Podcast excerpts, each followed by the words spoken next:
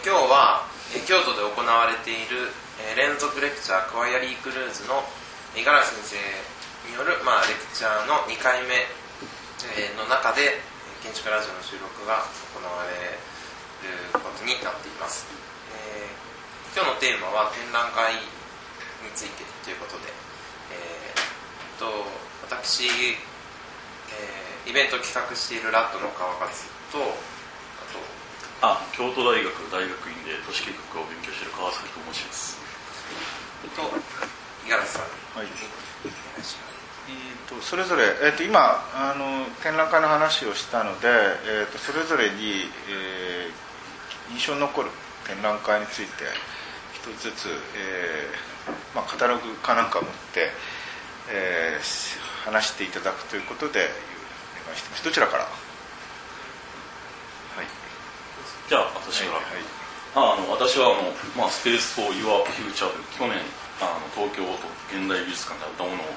取り上げたいと思うんですけどおそらく五十嵐先生の建築の展示会をやると、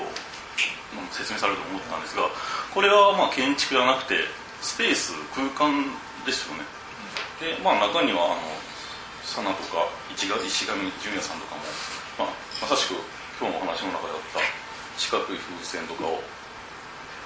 これファッションですね。ファッション。これがあのサナの建築の2分の1模型。ああとねあのこれがって言ったらなんでなんかあなるべく言葉に変換していってください。あはいあのえ18メートルのアトリウムになんかアルミアルミニウムで囲った四角いもの。これがまあ浮かんでいるっていうのが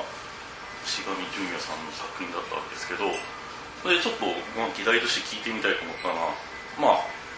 先ほども石上純也さんのあの作品っていうのは構造的に自立しているから、まあ、建築として素晴らしいんだと言いますけど構造的に自立していること、まあ、建築を提示することとまあスペースだから構造的に自立してなくてもあのスペースとして、えー展示するっていうことの、うん違いというか、まあ、美術によるんだったらもう新しい空間イメージしてる空間っていうのは、まあ、建築家とかだったら模型を見て、まあ、ある程度イメージできるだろうでしょうけど一般の方っていうのは実物大がないとなかなか空間把握できないっていう面があってそういう面では自立しているっていうことは必ずしも必要ではないんじゃないかと私は思ってるんですけどそのあたりはどのようにお考えか伺いたいまあ、見る人は別にねその背景がどうなってると関係ないっていうか例えばあの石上さんの四角い風船もあの、まあ、これ浮いていることの驚きももちろんあるんですけども実際には空間どこに発生してるかっていうとあの風船と壁の間風船と、まあえー天井やこう床の間のその隙間隙間というか常に変化するその間に空間が発生していてそれの面白さっていうかまあボトルシップみたいにあのなんかどうやって入れたんだろうっていうのはすごいギリギリのサイズでとても奇妙な隙間ができていてその隙間を体験できる、まあ、実際はだからあのセキュリティの問題で下を歩くことはちょっと許されない状態になってましたけど、まあ、本当にあのそこの隙間を空間として体験することが多分一番面白いと思うし石上さん自身もあの本人はあんまり説明はあえてしないです。だから例えばあの今回のベネチア・ビエンナーレの日本館の音質もこれは構造的にいかに大変かっていう説明は実は何もしてなくてあのコンペに勝つためにはあるこうストーリーというかロジックやコンセプトを作って説明したんですが実際には出来上がったものに関してはあのほとんど何何も説明がないので見に来ている人は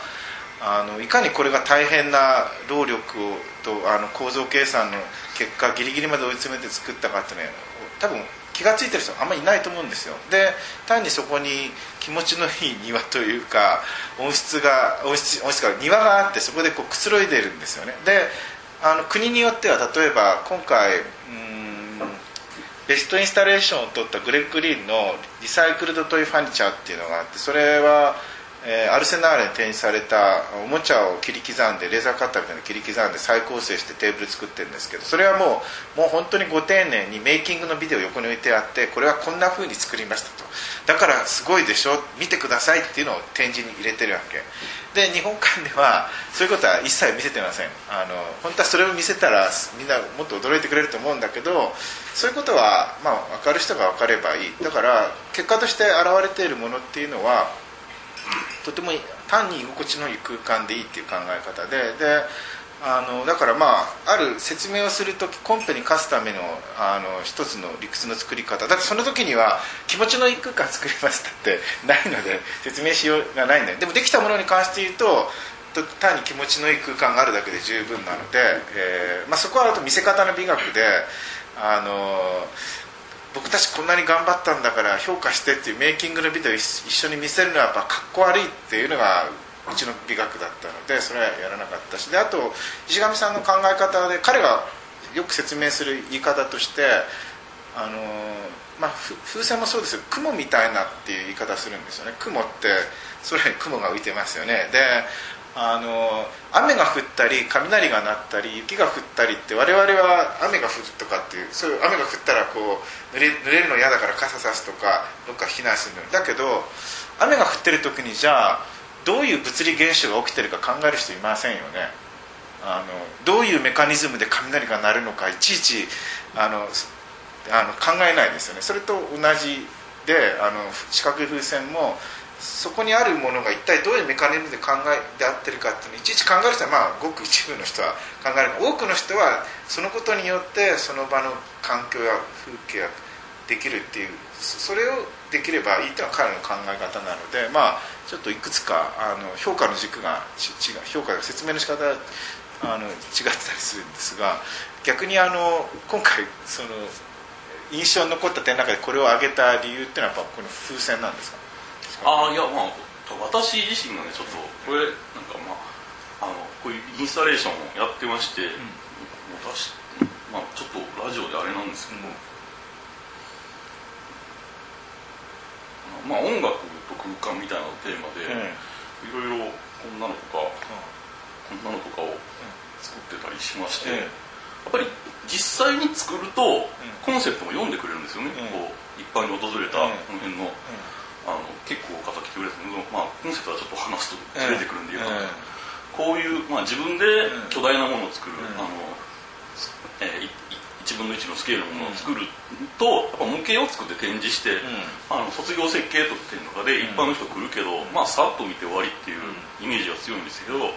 実物大立ち上げるとあこれなんなんやっていうふうにやっぱり関心を持ってくれる、うん。そこがそういう建築を展示する、空間を展示することの大きな意味だと思うんでだから僕はそのこういうスペースに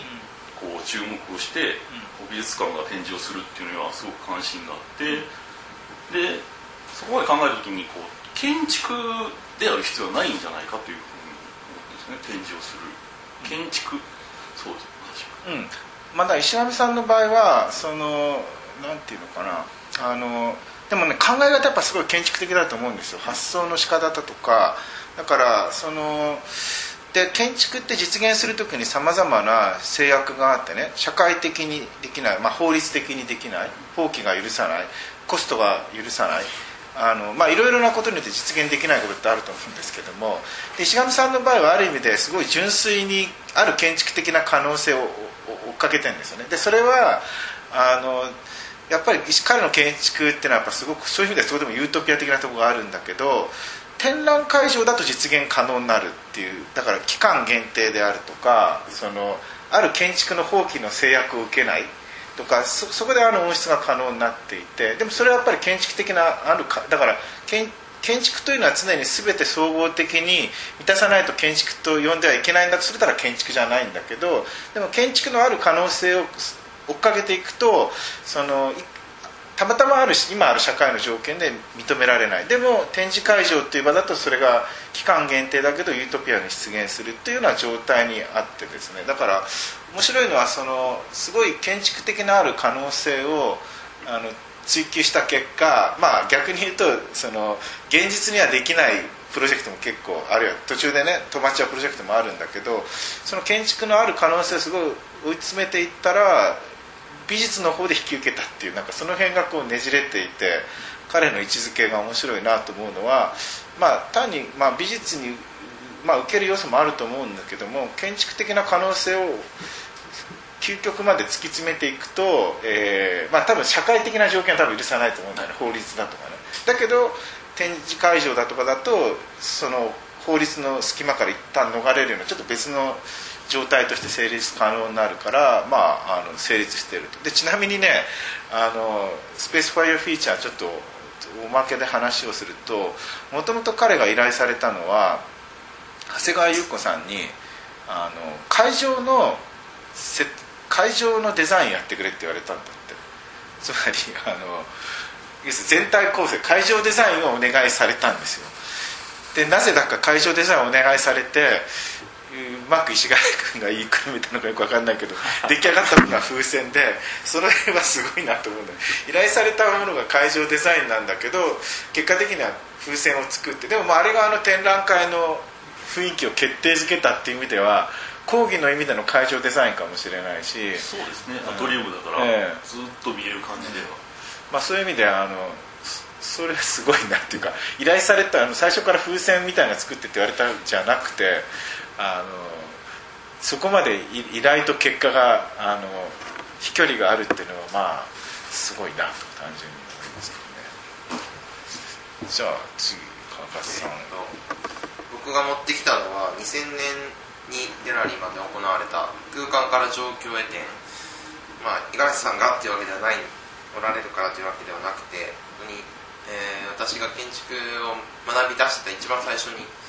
何か訳も分からずただ手に取って買ってみたっていうので、えーとまあ、コルビジェもミースも知らないのになんかいきなりここから入ってしまったっていうことがあってまあ今見てもその、えー、まあ今お話にあった石上さんの、えー、ネチアの展覧会と同じぐらいこの展覧会もその当時とその以後の影響力というのはすごいあったんじゃないかなというふうに思ってアトリエ1とか、えーと、千葉学さんとか石澤龍さんとか阿部さんとか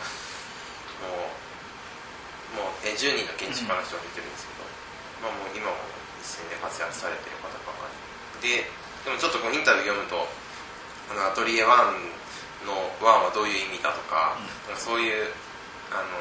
本当にこれからこう広く広がっていくような雰囲気が、まあ、感じられる、まあ、今よりすごいその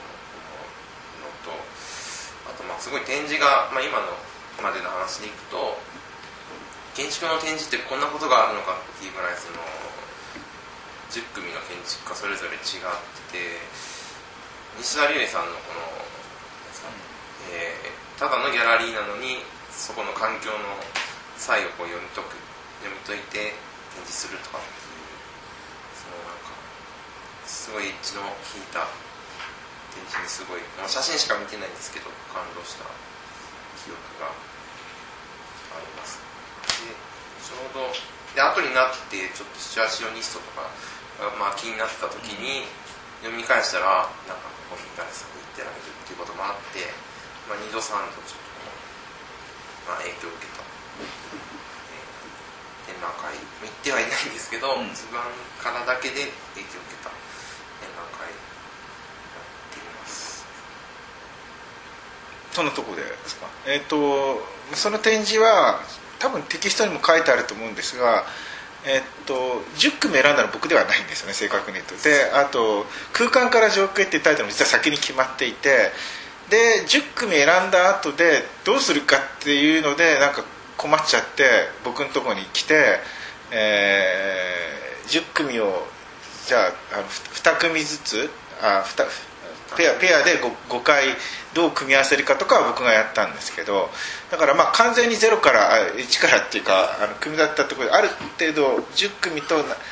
タイトルだけあった後はまあ僕がかなり料理しているというかあのそれぞれこの建築家とこの建築家を組み合わせて喋、えー、らせるとあるいは展示をペアにすると面白いだろうっていうような構成からは入っています。で僕自身も、えっ、とまあえーと、ユニット派の言葉が出てきた SD の特集がまああって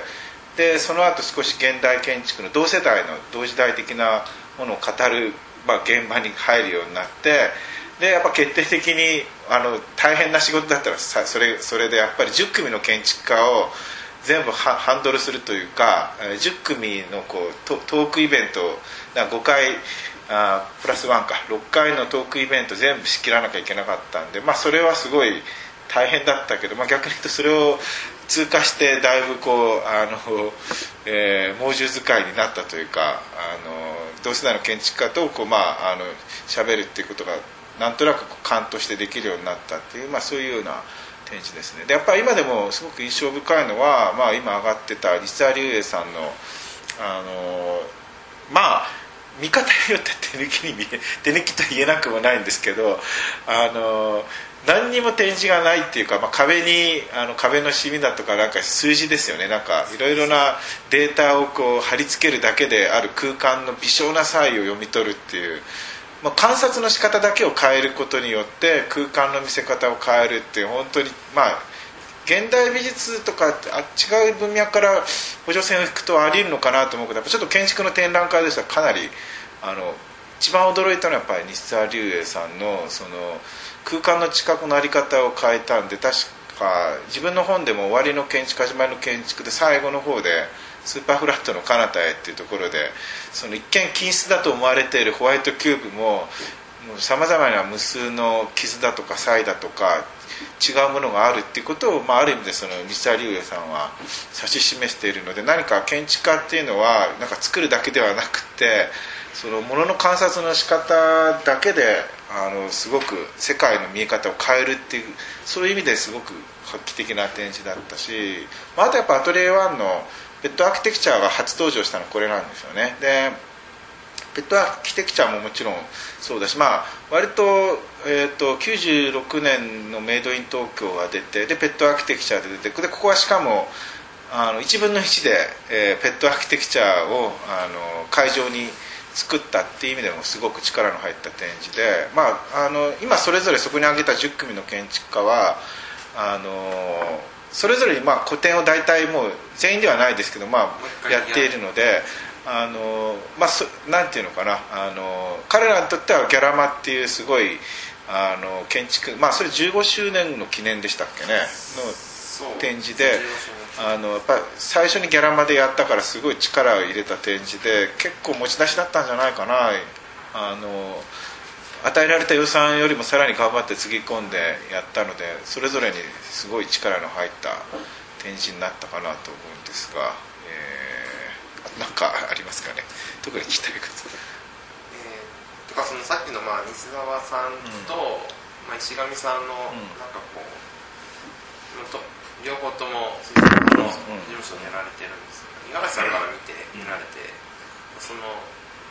この時ではすごいなんていうのエッジの引き方が、なんかその、まあ、ある種アートとしてこう提示できるという意味では、今の石上さんとなんかこう並べて見れる見れるような気がするんですけど、その、まあ、違いというかそのどう捉えられているのかっていうのはちょっと今日の話と絡めるとってみたいなと、えー、西田さんと石垣さんの違いですか？違うはまあ違うは違うよね多分ね。うん。石田さん逆にあんまりなんかあのまあ実際もうどんどん実作を作るチャンスがあるからだと思うけどあんまりアートの場に出すようなものあの会場設営とかやってるけどね。今回の横浜トリエンナーレなんかも会場設営ややあのや会場デザインっていうかねやってるけどね。まあ違うっちゃ違うよね それは。逆にえー、えー、となんだっけ似てるところって何何ですかって逆に来て、えー、似てなんかそのまあ環境の、まあ、捉え方、まあ、テーマが環境っていうのを与えられていたっていうのはあるかもしれないんですけど、まあ、建築っていうものが作る環境ともうすでにあるなんか環境みたいなものをしまあ、自然なりっていうのを、まあ、そんなにあの特に分けて考えないようなイメージがちょっとああるっていうのは一つ、まあ、あまあ、あと単純にまあこのて展示を見て一番なんかこう極端なことをやってる、っていうことが、あのまあ、ちょっとその今さっきの質問の一番前なんですけど、与えられたものに対するずらし方がすごいとは思うんですけどね。その西田さんのその展示であの展示空間何も置かないで壁にちょっとこういろいろ書き込みというかやるだけで展示になっちゃうっていうそのずらし方はやっぱすごい。で石上君もさっきのあの会場会場デザイン頼んだはずがなぜか風船ができてるとかあとテーブルも結構あの依頼とできたものある意味で全然違ってて本当はあの最初の、えー、と山口県のレストランのためのテーブルって本当はインテリアをお願いされたんですね彼。あの内装のデザインをやってくれって頼まれてでも、まあ、内装やってもすぐに変わ変わっちゃうしそれよりはテーブルを作るとその同じ予算でテーブルを作ると内装に当たる室内の環境ができるってテーブルを作っちゃうんだよね。その辺のこう問いとその結果のなんかずらし方の飛距離でしかもそれはとても発明的であるっていうところはまあすごいなと思いますけどね、えー、そんなところですかね。なんか最後特に言うことがなければよろしいですか？よろしいですか？はい、はい、じゃあそんなところでありがとうございました。